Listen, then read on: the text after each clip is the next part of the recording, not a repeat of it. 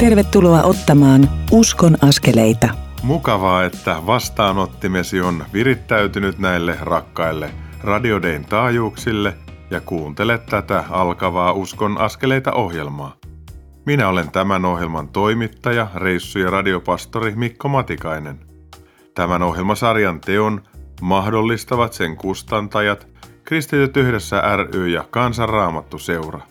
Lisätietoja saat osoitteista kry.fi ja kansanraamattuseura.fi.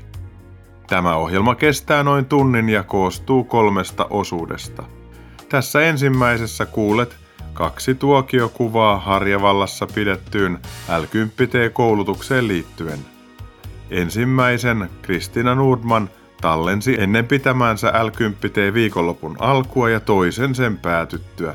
Ohjelman toisessa osuudessa – Virpi Nyyman ja lähetysyhdistys Kylväjän pakolaisasiantuntija Tanelis Kyttä keskustelevat pakolaistyöstä ja siihen liittyvistä näkökulmista. Tämän Uskon askeleita ohjelman kolmannessa osuudessa kuulemme ajatuksia ja näkökulmia aivoista ja niiden tarpeesta palautua. Tämän keskustelun käy Virpi Nyyman Pia-Liina Helmisen kanssa. Uskon askeleiden edellisessä jaksossa kuulimme Lahden helluntai-seurakunnan seurakuntapastorin Timo Varjolan elämästä, kouluttautumisesta diakoniksi. Tino kertoi myös muista elämäänsä liittyneistä johdatuksista ja rukousvastauksista. Tino Varjola kertoi myös, miten Lahden helluntai-seurakunta aikoo ottaa kaiken toimintansa osaksi l elämäntavan. Puhuimme Tinon kanssa syksyllä 2022 toteutettavasta valtakunnallisesta mediamissiosta se löytyi. Lahden alueen eri tunnustuskuntiin kuuluvat seurakunnat valmistautuvat tähän yhdessä ja niillä on hyvä keskinäinen yhteys ja innostus. Mikäli haluat jälkikuunnella tuon edellisen Uskon askeleita ohjelmasarjan jakson tai jonkun aiemmin lähetetyn jakson, niin voit kuunnella niitä Day Plus nettisivun tai mobiiliaplikaation kautta. Suosittele lämpimästi Day Plus-sovelluksen lataamista kännykkääsi. Nyt on hyvä siirtyä kuuntelemaan ensimmäinen Kristiina Nordmanin tallentama tuokiokuva Harjavallan helluntai-seurakunnan pastorin Tommi Suompään kanssa. Pahoittelut siitä, että tässä tallenteessa on pieniä häiriöitä. Uskon askeleita. Ollaan nyt täällä Harjavallan helluntai-seurakunnassa ja sinä Tommi Suompää ottaa seurakunnan pastori. Kyllä.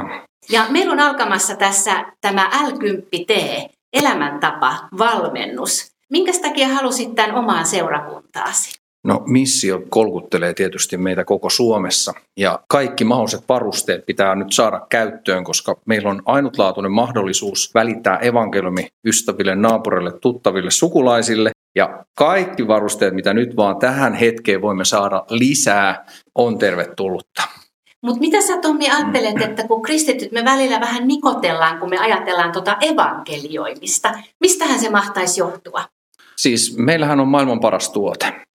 ne elämä. Sen parempaa tuotetta ei ole. Et sen puolesta meillä pitäisi olla niin kuin asiat oikeasti kunnossa, että tätä olisi hyvä markkinoida. Varmasti siellä on monenlaista arkuutta, pelkoa, ei tiedä mitä sanoa ihmiselle, joka ei tiedä Jeesuksesta. Ja tämä vastaa varmasti tämä koulutus myös tähän kipeään tarpeeseen, että paremmin uskaltaisimme ja voisimme välittää sitä viestiä niille, jotka ei vielä tunne Jeesusta. Joo, ja olisiko niin, että me ollaan välillä vähän ulkoistettu tämä jollekin asiantuntijoille ja seurakunnan työntekijöille, pastoreille, evankelistoille. Ja vähän niin kuin ajateltu, että hei, tämä ei koskekaan ihan jokaista. Se on ihan totta, että tässä täytyisi saada niin kuin jalkautua, mobilisoitua koko tämä meidän seurakunta liike niin kuin maailmanlaajuisesti. Et meidän on aika herätä. Minkälaisia odotuksia sulla nyt on, kun ollaan aloittamassa? Toivon, että ne, jotka on niitä arkoja, mä oon markkinoinut tätä etukäteen erityisesti niille ystäville, jotka pelkää ottaa kontakti, että nyt saataisiin niitä askelia siihen, että lähestytään, voidaan kontaktoida kuitenkin, vaikka itse olisi arka, että miten tähän saadaan niitä varusteita. Mä uskon, että tämä vastaa nyt tähän tarpeeseen. No mutta nyt me katsotaan ja me palataan tähän asiaan. Kiitos sulle Tommi. Lämmin kiitos teille Tommi Suompää ja Kristiina Nordman tästä ensimmäisestä tuokiokuvasta. Koska me kuulijat emme päässeet kokemaan tuota viikonloppua, niin nostan hieman esiin L10T elämäntavan keskeisiä ajatuksia. Ne ovat Jeesuksen Luukkaan evankeliumin 10. luvun alussa opettamia yksinkertaisia ja käytännöllisiä näkökulmia. Jeesus lähettää opetuslapset kaksittain matkaan. Heidät lähetetään Jeesuksen edellä jokaiseen kylään, jonne Jeesus on itse tulossa. Meidät, sinut ja minut, on siis kutsuttu valmistamaan elämässämme, työpaikoillamme ja naapurustossamme tilaa, johon Jeesus tai sanoma hänestä voi laskeutua ja asettua. Tarvitaan ihmisiä, jotka vievät sanoman rakastavasta Jumalasta hyvällä tavalla ihmisten ulottuville. Jeesus kehotti, että kun tulette johonkin taloon, sanokaa ensiksi rauha tälle kodille. Tämän rauhan toivottamisen voi ja saa tehdä salaa hiljaa omassa mielessään. Jumala muuttaa sydämiämme ja olosuhteita, joiden keskellä me elämme. Herra kutsuu meitä myös anteeksi antoon suhteessamme toisiin ihmisiin. Syntiemme anteeksianto vapauttaa iankaikkisesti ja anteeksiannon eteenpäin laittaminen vapauttaa meidät ajallisissa ihmissuhteissamme. Salasiunaaminen herättää kiinnostusta toisia ihmisiä kohtaan.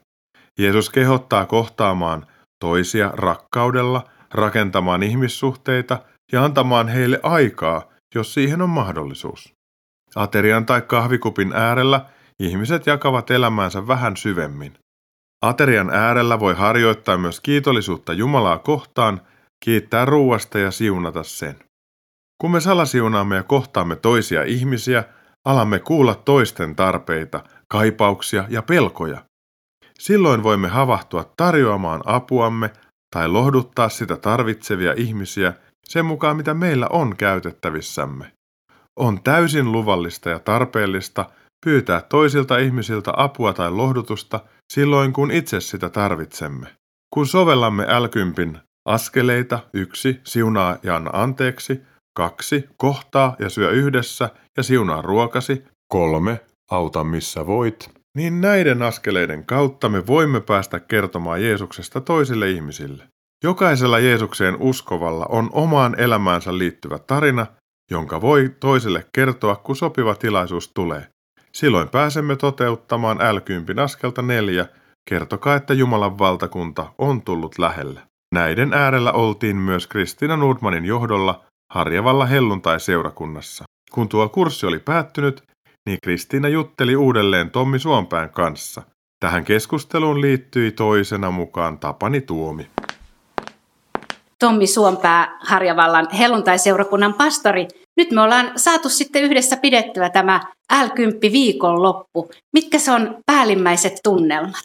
Erittäin innostuneet. Ainoa miinus koko viikonlopussa oli se, että koko seurakunta ei ollut paikalla, mutta kiitos todellakin meidän puolesta ääretön iso kiitos, jotka saatiin olla. Upea opetus, kun tämä nyt vaan sisäistys tuonne meidän sydämiin, niin melkoinen ydinpommi on, on käytössä. Että rukoilen todella, että me saadaan kaikki tämä paketti nyt sille jalkautuu myös. Upeeta. Aivan. Suosittelen. Joo, ja sehän siinä on usein, niin kuin, että miten tästä eteenpäin, että miten tämä mm-hmm. sitten jalkautuu. Mutta Tapani Tuomi, sä olit myös mukana tässä viikonlopussa. Äh, mistä päin sinä olet? Mä oon Porista ja varikkoseurakunta Noormarkussa, jossa työstä vastaan vanhimmistopuheenjohtajana. Ja meillä oli viikko sitten täällä Satakunnan rukouspysäkki lauantajaamupäivä, jossa tuli esiin tämä koulutus Tommin kautta ja koettiin selkeästi Jumalan johdatuksen, että tullaan varikolta tänne ja meiltä tuli lähes puolet seurakuntaa väestä, kun meillä oli siellä 28 jäsentä, niin meitä oli tänään 12 henkilöä siellä mukana. Ja aivan uskomattoman hieno päivä, Kristiina, on ollut tämä ja sinä jäät rukouksiimme ja toivon Tommin sanojen ajatusten mukaan myös sen, että tähän lähtisi mahdollisimman monet seurakunnat vielä mukaan, jotka vielä ei ole lähtenyt, koska tämä antoi sellaisia eväitä jälleen me saamme olla viemässä sitä evankeliumin sanomaa siellä, missä me eletään ja ollaan aivan tavallisina, aitoina ihmisinä. Suosittelen, tämä oli mahtava päivä ja viikonloppu. No ihan näin tuoreeltaan, Tommi, osaatko yhtään eritellä, että mikä erityisesti tässä tuntui sellaiselta rohkaisevalta ja puhuttelevalta? Siis mietin sitä, että jos me löydettäisiin tämä salasiunaaminen, niin se olisi jo valtava askel.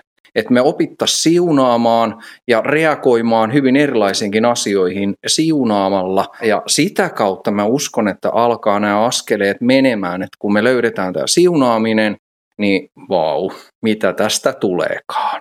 Joo, eli se ajatus, että Jumala valmistaa edeltä askelia ja, ja niitä kohtaamisia jo etukäteen. Että tämä salasiunaaminen avaisi tavallaan niin kuin mahdollisuuden niihin. Mitä sä sanot, Tapani, että, että mikä tässä oli semmoinen jotenkin, mikä, mikä erityisesti sua puhutteli?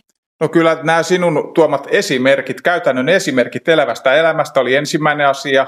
Ja ollaan saatu kokea myös sitä, että miten Jumala todella kuulee meidän salaisimmatkin ajatukset ja rukoukset. Ja jos uskallat ystävä lähteä tälle salasiunaamisen ja rukouksen tielle, niin Jumala tulee ystävä sut yllättämään. Että tämä toi tämä viikonvaihde sellaisia työkaluja, että me saamme todella olla tavallisina ihmisinä tuolla kauppakeskuksissa ja missä ikinä liikummekaan siunaamassa ihmisiä, ja vaikka et olisi verbaalisesti kauhean taitavaa puhumaan, niin sinä voit mm. suorittaa tätä rukoustehtävää siellä, missä liikut, ja Jumala vastaa lopusta. Aivan, että me havahduttaisiin näkemään ihmiset siinä, mm. aivan siinä meidän arjessamme. Siellä niissä tilanteissa, missä me ihan luonnostaankin jo kuljetaan. Eli havahduttaisiin näkemään toiset ihmiset ja, ja ymmärrettäisiin, että hei, Jumala on voinut tällaisia kohtaamisia tarkoittaa, jossa jos me voidaan rohkaista toisia, me voidaan ehkä sitten sanoa myös joku hyvä sana Jeesuksesta. Se on ihan totta ja siis mä uskon, että tämä antaa nyt varusteita niille, mä sitä markkinoinkin etukäteen meidän seurakunnassa, että sinä, joka et uskalla mitenkään lähestyä ystäviä, naapureita, sukulaisia, nyt olisi semmoinen paketti, että nyt tulee varusteita sinulle. Niin ihan kirjaimellisesti uskon, että nyt niitä arkoja on ollut kuulemassa ja ihmettelen, jos tämä ei nyt vaikuttaisi heidän tulevaisuuteen vahvasti. Upea paketti, kerta kaikkia. Suosittelen myös lämpimästi kaikille. Täällähän oli varmaan, oliko, riittikö 50 henkeä tänään täällä helluntaiseurakunnan salissa väkeä. Ja se huokui se ilmapiiristä, että kuinka innoissaan ihmiset olivat ja se, että avoimessa keskustelussa saatiin puhua niistä asioista ja näistä käytännön harjoitteistakin nähtiin, että tämä evankeliumin vieminen mahtava asia. Rohkaiskoon tämä meitä jokaista viemään siellä omalla paikallamme sitä sanomaa Jeesuksesta hiljaisuudessa ja myös ääneen puhuen. Kyllä. Ja jotenkin se, että hei, me ei olla sattumalta synnytty tätä aikaa varten. Me ei mm. olla sattumalta siellä, missä me asutaan, ei synnytty niihin sukuihin, vaan että meillä on Jumalalta saatu tehtävä. Ja me kaikki saadaan ottaa niitä pieniä, mutta tärkeitä uskon askeleita siellä omassa arjessa. Ja tämä on uskottu jokaiselle uudesti syntyneelle kristitylle. Ja mua siunaa se, kun mä oon nyt nähnyt, että lähes 300 seurakuntaa on lähtenyt tähän tulevaan missioon mukaan, ja mm. niitä järjestöjä oli kuinka monta kymmentä. Tämä on jokaiselle, tämä on juuri sinulle uudesti syntynyt uskova ystävä tarkoitettu tämä evankeliumin vieminen eteenpäin yhdessä yli seurakuntarajojen. Aamen. Näin on, aamen. Kiitos veljet, kiitos sinulle Tapani Tuomia, kiitos Tommi Suompää tästä yhteisestä viikonlopusta. Siunatkoon Jumala teitä teidän omissa seurakunta vastuissanne ja pastorin tehtävissä. Ja kiitos Kristiina, me siunaamme sinua ja sinun työtäsi tästä eteenpäin. Joo, kiitos, kiitos. todella samoin. Lämmin kiitos teille keskustelun käyneille. Rukoillaan nyt hiukan. Rakas Jeesus, kiitos opettamastasi elämäntavasta, yksinkertaisista näkökulmista, joita saamme elämässämme soveltaa. Tule sinä pyhä henki uudelleen ja uudelleen johdattamaan kun elämme omaa elämäämme eteenpäin. Anna rauhan palata Ukrainaan mahdollisimman pian ja tukahduta tuon sodan synnyttänyt viha. Varjele maamme rajat ja sisäinen turvallisuus. Rukoilemme syksyllä toteutettavan valtakunnallisen mediamission puolesta. Herra, anna herätyksen puhita tässä maassa. Kiitämme sinua noin 330 seurakunnasta ja kymmenistä kristillisistä järjestöistä, jotka ovat tuota missiota toteuttamassa. Kiitos kampanjan teknisestä toteuttajasta, IRR-TVstä ja kaikista vastuuta kantavista tahoista, valtakunnallisesti ja alueellisesti. Auta ihmisiä vastaanottamaan sinut, Jeesus, ja saamaan sinun antamasi rauha sydämiinsä, ja luo sinä rauhaa kansakuntien välillä. Auta ja armahda meitä. Tätä rukoilemme Jeesus nimessäsi. Aamen. Kuuntelemme nyt kappaleen kaksi tavallista kättä Pekka Simojoen laulamana. Sen jälkeen siirrymme tämän uskon askeleita ohjelman toiseen osuuteen, jossa Virpi Nyyman jututtaa lähetysyhdistys Kylväjän pakolaisasiantuntijaa Tanelis Kyttää pakolaisuudesta ja Kylväjän tekemästä pakolaistyöstä. Kanavalla kannattaa pysyä.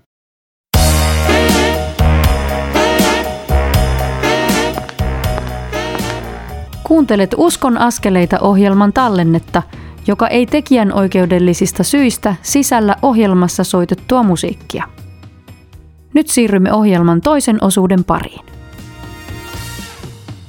Kuuntelet Uskon askeleita ohjelmaa, jonka tuottavat Kristityt yhdessä ry ja Kansanraamattu seura. Lisätietoa löydät osoitteista kry.fi ja kansanraamattuseura.fi. Tervetuloa Uskon askeleita ohjelman toisen osuuden pariin. Minä olen reissu- ja mediapastori Mikko Matikainen. Hetki sitten kuulimme pari tuokiokuvaa Harjavallan helluntai-seurakunnassa Kristiina Nordmanin pitämästä l koulutuksesta Palauttelin mieliin lyhyesti sen, mistä l on kysymys. Nyt pääsemme kuulemaan Virpi Nymanin ja Tanelis Kytän keskustelua pakolaistyöhön liittyen. Uskon askeleita. Tanelis Kyttä, lämpimästi tervetuloa tähän Uskon askeleita ohjelmaan. Kiitos paljon, ilo olla mukana. Taneli, eh, sä oot lähetysyhdistys Kylväjässä pakolaistyön asiantuntija. Mitä Kylväjä tekee pakolaistyössä? Järjestönä ollaan oltu useampi vuosi nyt mukana myös pakolaistyössä. Eli näiden vasten tahtoaan liikkeellä olevien kansojen siunaamisessa. Ja meidän asemapaikka tässä pakolaisvaltatien varrella on ollut yksi solmukohta tai yksi risteys nimeltä Ateena. Kreikan kautta on tullut tosi paljon 2015-2016 ja sen jälkeen pakolaisia ennen kaikkea idästä. Me ollaan pakolaistulvan alusta asti oltu siellä ja käytetty sitä osaamista, mitä meillä järjestönä on kertynyt vuosikymmenten varrella, kieli- ja kulttuuriosaamista. Ja työn muoto muuttuu tarpeiden mukana. Aluksi oli hyvin paljon sellaista humanitaarista työtä, ihmisten perustarpeisiin vastaamista. Pakolaiskeskuksissa yleisesti tarjotaan suihkumahdollisuuksia, annetaan ruokaa, vaatteita, joissain tapauksissa lääkkeitä ja niin poispäin. Ja yhdistetään sitten toki se Jumalan sanaan, siis mahdollisuuteen kuulla Jumalan sanaa. Monelle pakolaiselle myös se, että on astuttu Kreikkaan veneestä, on tarkoittanut myös sitä, että on astuttu kristilliselle maaperälle ja uskonnon vapauden piiriin. Ja moni onkin sitten ollut tosi kiinnostunut kuulemaan, että mistä kristinuskossa varsinaisesti on kysymys. Se on se työ, mitä me ollaan tehty vuosien varrella ja tänä päivänä se pitää sisällänsä urheilutyötä, että meillä on tämmöinen vahva temaattinen lähestymistapa. Meillä on perhe, joka on tekemässä Atenassa moninkertaistavaa urheilutyötä pakolaisten parissa. Sitten meillä on raamattu opetuksessa meidän lähettejä. Sitten myös pakolaistaustaisten kristittyjen rinnalla kulkemassa kokenut pariskunta, joka sitten ennen kaikkea tukee tämän vielä nuoremman kristityn perheen tekemää työtä. Et muun muassa tämmöisiä asioita. Ja toki sitten siinä rinnalla aina kulkee se lähimmäisten siunaaminen ja auttaminen heidän tarpeissaan, että kun on hetkiä ja tilanteita vaikkapa korona-aikana, että pakolaisilla on monenlaisia tarpeita, niin sitten niillä resursseilla autetaan, mitä voidaan myös aineellisesti. Kuulostaa aika kokonaisvaltaiselta paketilta. Miten näet, että mikä se suunta on ja, ja mihin se on menossa?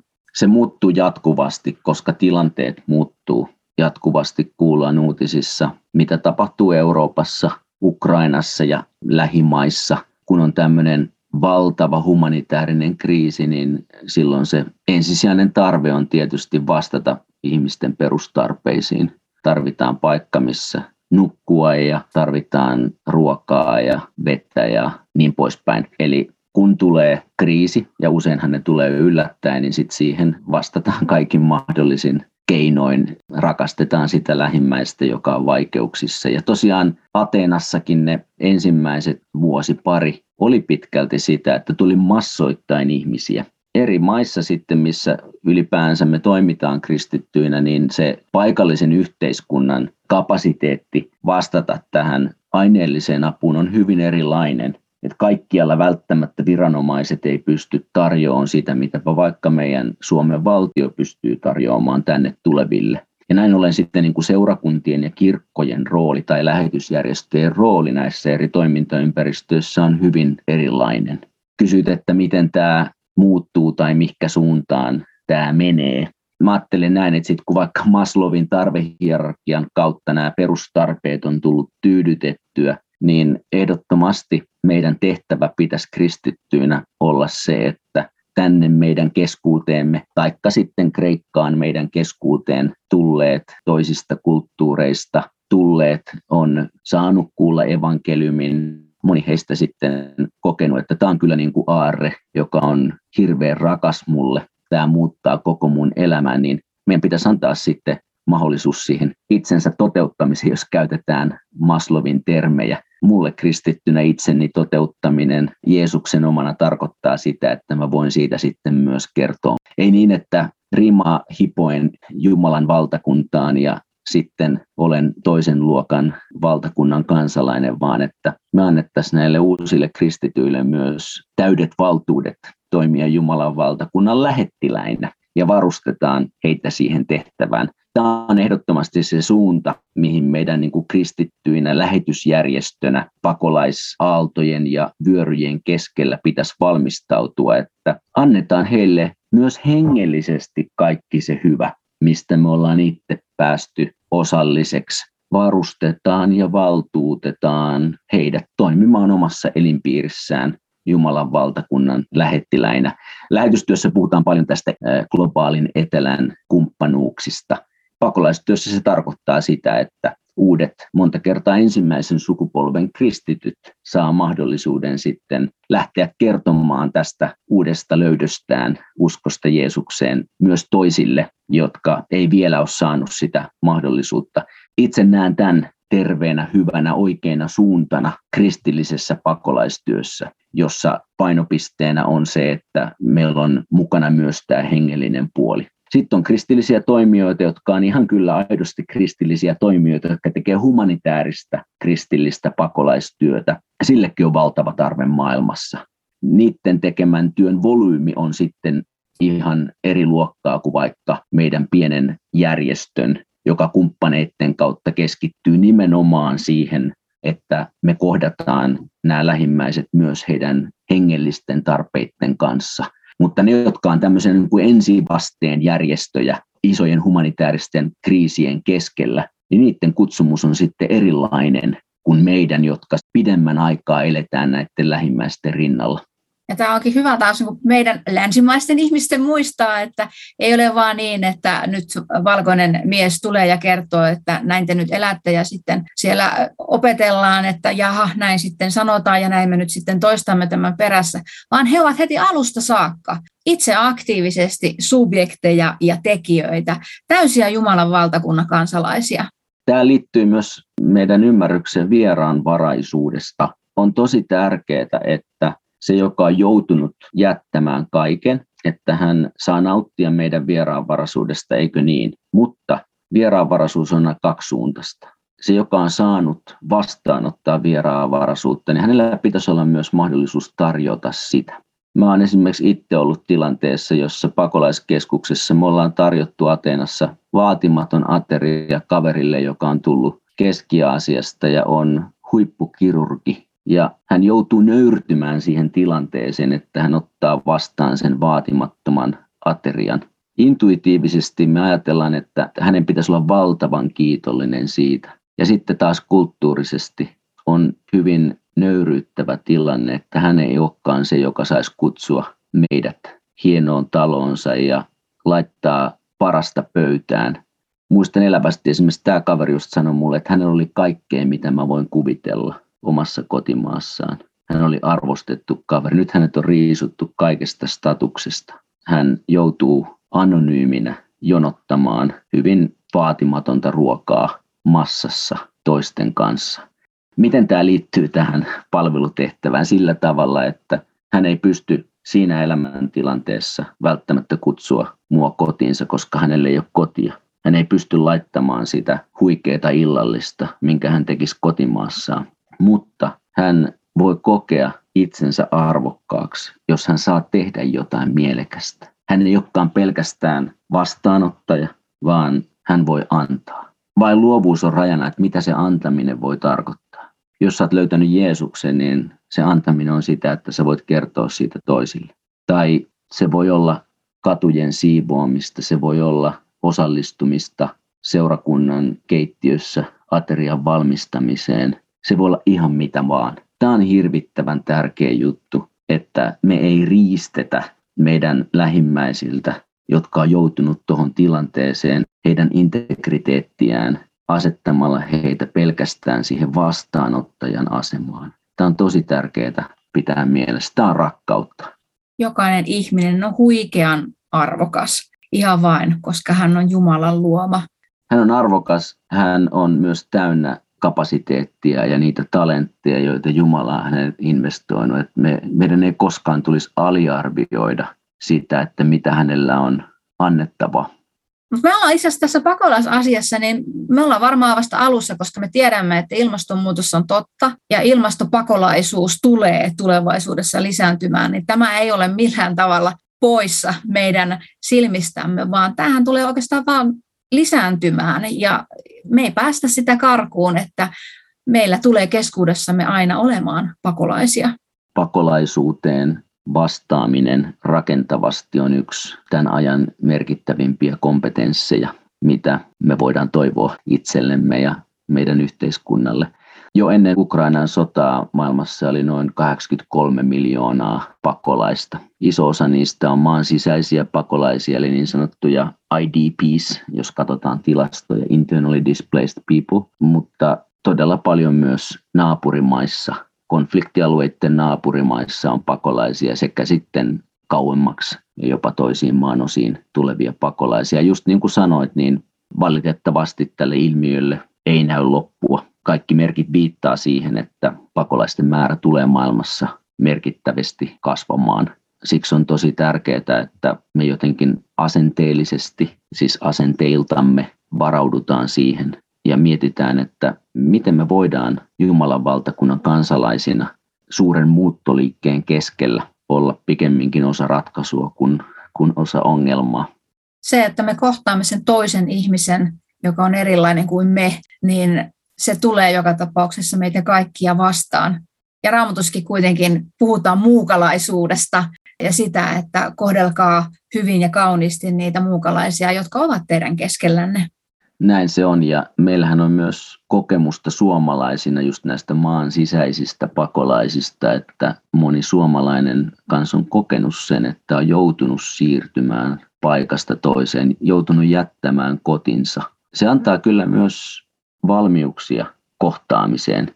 Mun oman sukupolven aikana tätä ei ole jouduttu Suomessa kokemaan, mutta mä oon Kreikassa työskennellessäni huomannut sen, että esimerkiksi Pohjois-Kreikassa, missä me tehdään työtä, niin siellä alueella on kreikkalaisia, jotka on kasvanut muualla ja joutunut vasten tahtoaan. Tämä on itse asiassa termi, mitä käytetään forcibly displaced people, mitä käytetään pakolaisista, mikä on ehkä kaikkein kattavin terminä, että vasten tahtoaan ovat joutuneet siirtymään paikasta toiseen. Ja nyt sitten nämä ihmiset, jotka sukuinensa ovat aikanaan tulleet Turkin alueelta, niin he osoittaa suurta vieraanvaraisuutta nyt Kreikassa oleville pakolaisille, koska heidän lähihistoriassaan on kokemus siitä, että mitä se oli, kun itse joutui olemaan muualla. Tämä on minusta hyvä esimerkki siitä, että kaikki se kipu ja ne haavat ja se haavoittuvaisuus, jota itse on joutunut omassa elämässä kokemaan, niin se myös luo ja synnyttää empatiaa, joka helpottaa just tämän toiseuden kohtaamista ja keskuudessamme olevien muukalaisten rakastamista. Mä itse tykkään kovasti sanonnasta deeply rooted and profoundly open, eli jos me ollaan syvällisesti juurtuneita, meillä on selvä identiteetti, silloin me myös kyetään olemaan perustavalla tavalla avoimia toiseutta kohtaan, eikä nähdä sitä erilaisuutta uhkana. Tämähän on fraasi tämä, että erilaisuus on rikkaus, mutta hirveän usein todellisesti me ei kuitenkaan ehkä syvällä sisimmässä koeta niin. Ja kuitenkin meidän kutsumus kristittyinä on se, että me nähdään lähimmäinen täysin riippumatta siitä, kuka, mikä, millainen se lähimmäinen, että me nähdään hänet Jumalan rakkauden kohteena. Että Jeesushan muutti ymmärryksen lähimmäisyydestä kattamaan koko luomakuntaa ja opetti hyvin, hyvin selkeästi Vuorisaarnassa esimerkiksi, että mikä meidän kutsu on suhteessa meidän lähimmäisiin. Jokaisen meidän osalla on tehdä ainakin jotakin, jos ei muuta niin rukoilla. Niin jos johtaisit meidät vielä rukoukseen. Pyhä Jumala, rakas taivaan isä, kiitos siitä, että me saadaan kääntää katseemme pois itsestämme. Saadaan kääntää katseemme sinuun. Ja kiitos Herra, että sinä olet kiinnostunut meistä jokaisesta. Kiitos, että ei ole mitään, mitä me voidaan tehdä, että sä rakastaisit meitä enemmän tai että rakastasit meitä vähemmän. Ja mä pyydän, että tämä Jumalan lapsen identiteetti, varma ja vakaa, voisi auttaa meitä ennakkoluulottomasti rakastamaan niitä, jotka on erilaisia kuin me. Tee meidän kivisydämistä lihasydämiä meidän omassa perhepiirissä, meidän sukujen keskellä ja meidän työpaikoilla, harrastepiireissä, mutta myös niiden ihmisten keskuudessa, jotka on tullut tänne meille kauempaa. Auta meitä olemaan arjessa epäitsekkäitä. Tee se ihme, koska meistä itsestämme ei ole siihen. Kiitos Herra, että me ollaan itse saatu kokea, että sä hyväksyt meidät. Tee meille vahva identiteetti, jotta me voidaan olla perustavalla tavalla avoimia. Että meidän ei tarvitse pelätä, että me tiedetään Herra, että elämä itse asiassa on parhaimmillaan silloin, kun me voidaan antaa omastamme. Se ei ole pois meiltä. Anna meille arjessa semmoisia välähdyksiä siitä, että tämä ei ole pelkkää teoriaa, vaan tämä on Tämä on ihan totisinta totta. Antaessaan saa. Auta meitä tätä jaloa periaatetta toteuttamaan meidän elämässä yhdessä toisten kristittyjen kanssa.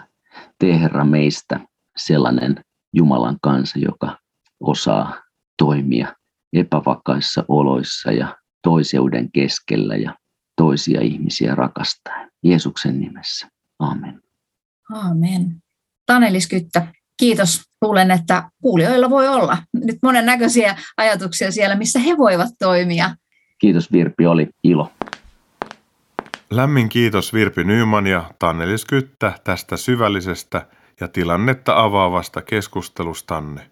Kuuntelemme nyt kappaleen Varjoistamaan Jaana Pölläsen laulamana. Tuo kappale liuuttakoon meidät tämän uskon askeleita ohjelman kolmannen osuuden pariin. Siinä saamme kuulla Pia-Liina Helmisen ajatuksia aivojen toiminnasta ja palautumisen tarpeesta. Kanavalla kannattaa edelleen viipyillä.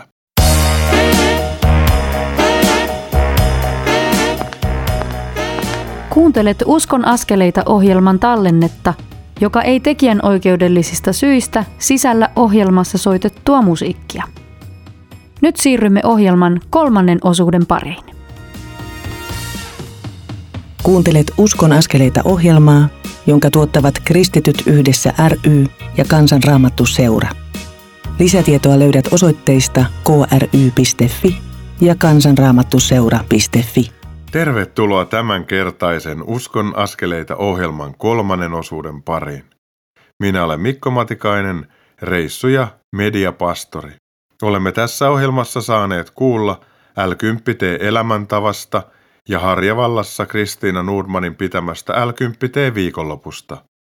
Hetki sitten kuulimme lähetysyhdistys Kylväjän, pakolaisasiantuntijan Tanelis Kytän ja Virpi Nymanin erittäin hyvän ja syvällisen keskustelun.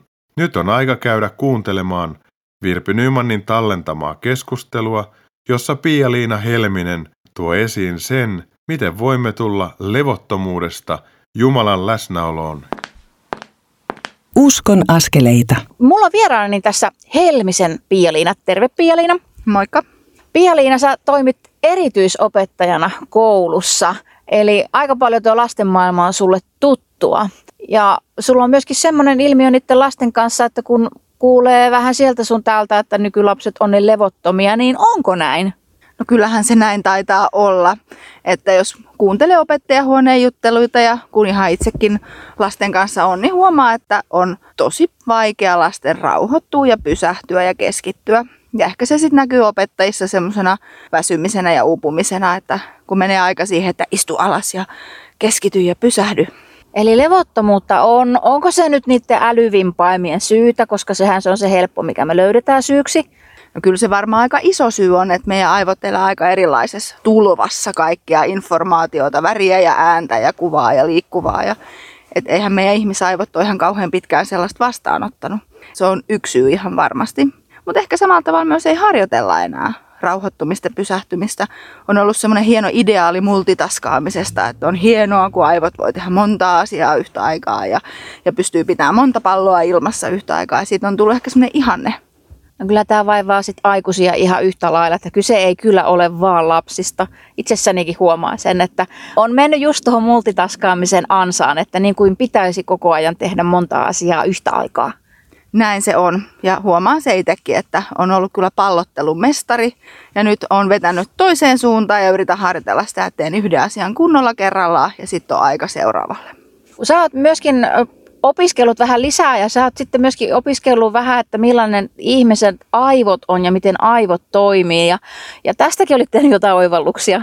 Joo, kyllä mulle ehkä pitkään tämä tämmöinen rauhoittumisen taustalla oleva mindfulness tai joskus puhutaan ehkä meditaatiosta, se oli mulle tosi vaikeeta. Ja mä ajattelin, että se ei mun kristityelämään niin kuin kuulu, että se kuuluu tonne idän uskontoihin ja se ei jotenkin osu minulle. Mutta sitten kun mä aloin katsoa niitä aivokuvia ja sitä tutkimusta ja kuvantamista, että ihan oikeasti mitä tapahtuu ihmisen aivoissa, kun me opitaan pysähtyä ja rauhoittua, miten meidän eri aivoalueet toimii ja miten erityisesti me saadaan tuo etuotsalohko, jossa asuu esimerkiksi meidän tunteet ja luova ajattelu ja ongelmanratkaisukyky, niin miten me saadaan se aktiiviseksi. Ja nyt jos me ajatellaan, että Jumala on luonut ihmisen, niin Jumala on luonut siis meidän aivot myöskin toimimaan tällä tavalla, niin mitä sä oot näin kristittynä jotenkin hahmottanut nyt sitten tätä, että ihmisen aivot siis ovat tällaiset ihan tarkoituksella? No ehkä tämä mun kirkkohistorioitsijani sisällä minussa auttaa tässä, että kun katsoo kristiuskohistoriaa, niin ensinnäkin ihan se, että eihän tällainen raamattu meditaatio, rukousmeditaatio ole yhtään vierasta kristityille.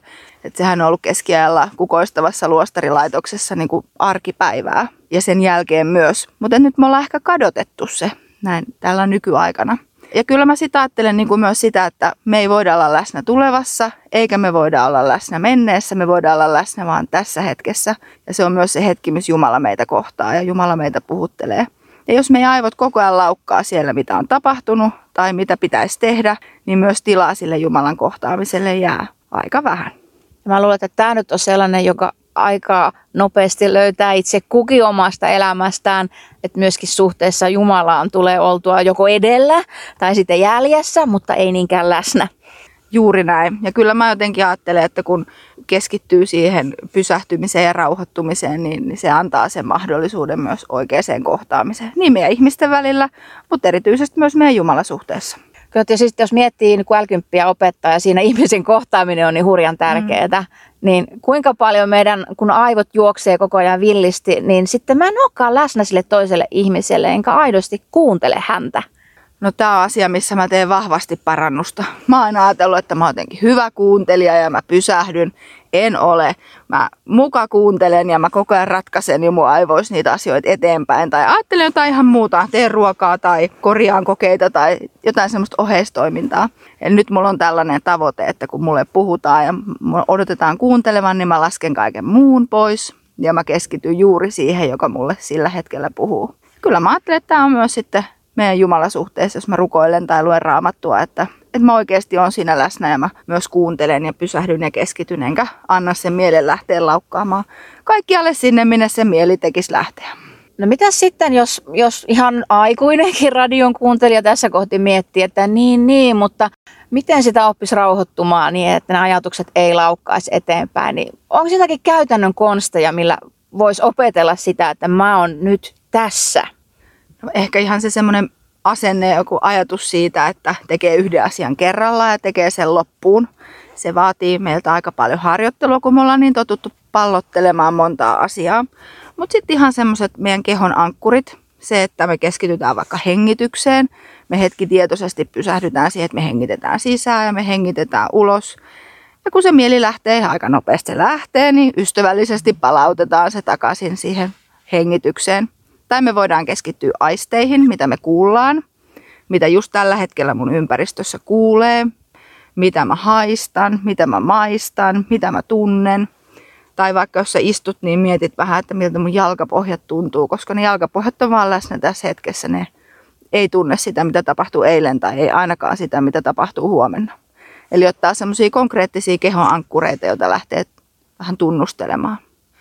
Ja sitten oppilaiden kanssa mä teen aika paljon semmoisia pysähtymis- ja hengitysharjoituksia.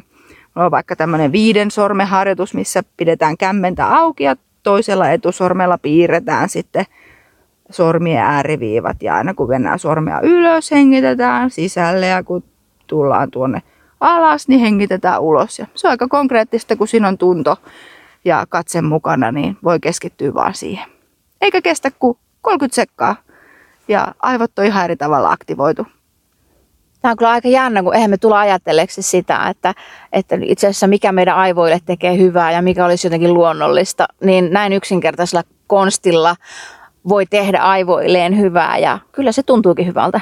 Ja jotenkin mä ajattelen, että, että se, että me voitaisiin olla läsnä meidän tunteille ja meidän ajatuksille ja myös oppimiselle, niin siihen meidän aivot tarvii sitä, että me vähän sammutetaan sitä kuhinaa ja annetaan tuon meidän etuotsalohkon toimia. Nytkin sitten, että kun ajatellaan, että tätä, tässä kun tehdään, niin kevät alkaa tulla ja linnut on alkanut laulamaan niin kovin, niin ihan vaikka, että menee kotiin portaille ja aamulla linnut laulaa ja sitten käyttää sitä kuuloaistiaan, että mitä ne nyt sitten oikein tuolla sanoo, nuo linnut, ja miltä se kuulostaa. Erinomaisen hyvä. Mä teen tätä myös joskus metsässä, että mä pysähdyn ja tietoisesti kuuntelen, mitä kuulen ja mitä haistan ja mitä tunnen. Et niitä voi kokeilla semmoisia myös siellä kotiportailla. Ja kun kesä tulee ja leikkaa nurmikon, niin mitä jos lähtisikin haistelemaan sitä tuoreen leikatun nurmikon tuoksua? ihanaa ja kuunnella laineiden liplatusta järven tai meren rannalla. Tässähän näitä vinkkejä nyt onkin, joo. Eli me voidaan tehdä hyvää aivoille, me voidaan opetella sitä läsnäolemista tässä ja nyt, eikä huomisessa eikä menneessä, vaan tässä ja nyt. Tekee hyvää meille, mutta tekee myöskin hyvää suhteessa Jumalaan, tekee hyvää suhteessa, kun on kontaktissa jonkun toisen ihmisen kanssa, kohtaan hänet ihan oikeasti. Ehdottomasti. Ja uskon myös, että silloin elämä tuntuu merkityksellisemmältä, kun ei elä semmoisella automaattiteholla, vaan, vaan jotenkin oikeasti elää hetkessä. Pia-Liina Helminen, kiitos, että avasit tätä meidän aivojen mekaniikkaa ja toimintaa. Me kristittyinä tarvitaan myöskin tätä, että me tajutaan, että tällaiseksi Jumala on minut luonut. Kyllä. Lämmin kiitos Pia-Liina Helminen ja Virpi Nyyman tästä keskustelustanne. Aloin ajatella psalmin 42 sanoja. Kun masennus valtaa mieleni, minä ajattelen sinua täällä Jordanin lähteillä ja Hermonilla, Misearin vuorella. Syvyys huutaa syvyydelle, kun sinun koskesi pauhaavat. Kaikki sinun tyrskysi ja aaltosi ovat vyöryneet ylitseni. Päivällä Herra antaa armonsa vallita, yöllä saan laulaa hänen kiitostaan ja rukoilla elävää Jumalaa. Ole huomannut liiallisen puuhastelun, monien asioiden yhtäaikaisen tekemisen ja kiireen kuluttavan todella paljon omia voimavarojani. Jos tällaista jatkuu pitkään, niin tie alakuloisuuteen on viitotettu. Psalmin kirjoittaja havainnoi ympäristöään ja sanoo, että ajattelee alakulonsa keskellä Jumalaa Jordanin alkulähteillä. Olen kerran saanut käydä yhdessä niistä paikoista, josta Jordan saa alkunsa. Oli muuten valtava rauhoittava paikka ja äänimaisema. Meillä on Suomessa valtavan paljon hyviä paikkoja, metsiä, lampia, järviä, jokia ja merenrantaa, jotka voivat auttaa meitä pysähtymään ja hengittämään, olemaan läsnä Jumalalle omien haasteiden keskellä ja luovuttamaan ne Jumalalle. Pidän myös siitä, että psalmi puhuu yöstä ja päivästä. Yön pimeydessä ja myös elämän pimeydessä me voimme laulaa tai hyräillä kiitosta Jumalalle ja puhua näin elävälle Jumalalle. Kun jätämme kaiken muun puuhastelun, monitouhuisuutemme ja suorittamisen pakkomielteen Herrallemme, voimme vain olla, laittaa silmämme kiinni, kuunnella ja tuntea ja huokaista Jumalan puoleen, vetää henkeä isolla ja pienellä H-kirjaimella kirjoitettuna. Ehkä tässä on jotain siitä, mitä Herramme Jeesus haluaisi meille välillä sanoa, kun hän kutsuu meitä hiljaiseen ja aution paikkaan levähtämään vähän. Jeesus sanoi Matteuksen evankeliumin 11. luvussa, Tulkaa minun luokseni kaikki te työn ja kuormien uuvuttamat. Minä annan teille levon. Ottakaa minun ikeeni harteillenne ja katsokaa minua. Minä olen sydämeltäni lempeä ja nöyrä. Näin teidän sielunne löytää levon. Minun ikeeni on hyvä kantaa ja minun kuormani on kevyt. Jeesus kehottaa ottamaan mallia itsestään ja siitä, että hän on lempeä ja nöyrä ja kiireetön sydämeltään. Ymmärrän evankeliumeita lukiessani, että Jeesus oli aina läsnä niille ihmisille, joiden keskellä hän oli. Aina tarvittaessa hän myös vetäytyi vuorelle tai muualle olemaan yksin isänsä kanssa. Hän osasi olla tekemättä monia asioita koko ajan yhtä aikaa ja kaikkien kanssa. Ehkä tässä on jotain siitä, miten voimme katsoa Jeesukseen, oppia häneltä ja saada kokea sydämissämme aavistuksen samaa lempeyttä ja nöyryyttä, mistä käsin Herramme elää.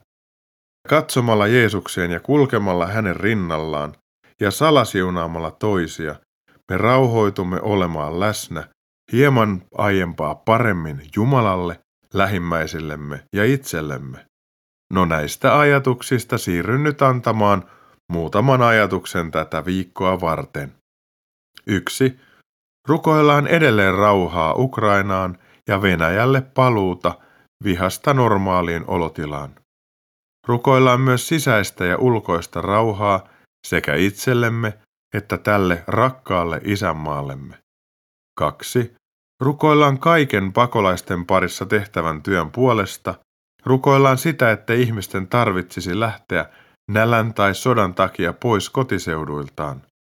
Osoitetaan tänne saapuville Jumalan rakkautta. Kolme. Ollaan levittämättä huhuja, tarpeettomia tai pahoja puheita eteenpäin. Ollaan Jeesuksen kanssa ja tunnistetaan hänen kanssaan se, mikä on totta. Puhutaan hyvää toisista ja toisille. Neljä. Annetaan aivoillemme tilaa levätä. Annetaan Jumalan hengen ja rauhan hengen täytellä meitä. Suostutaan kulkemaan Jeesuksen kanssa ja laskeutumaan lepoon, kun on sen aika. Nämä kuulemasi virikkeet löydät jonkun ajan kuluttua myös uskonaskeleita Facebook-seinältä.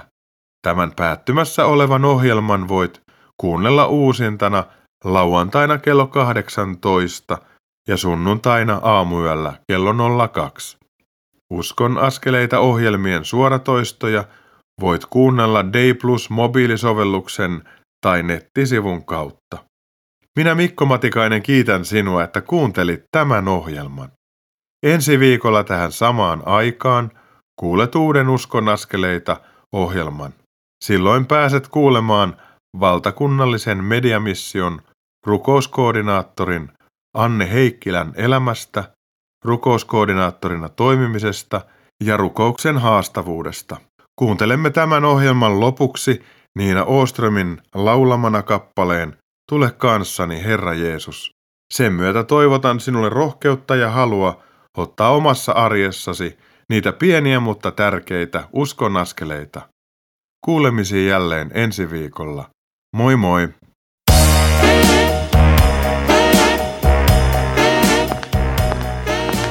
Kuuntelit juuri Uskon askeleita ohjelman tallenteen. Tekijän oikeudellisista syistä tämä tallenne ei sisällä ohjelman lopuksi soitettua musiikkia. Kiitos, että kuuntelit. Siunattua päivää ja hyviä uskon askeleita.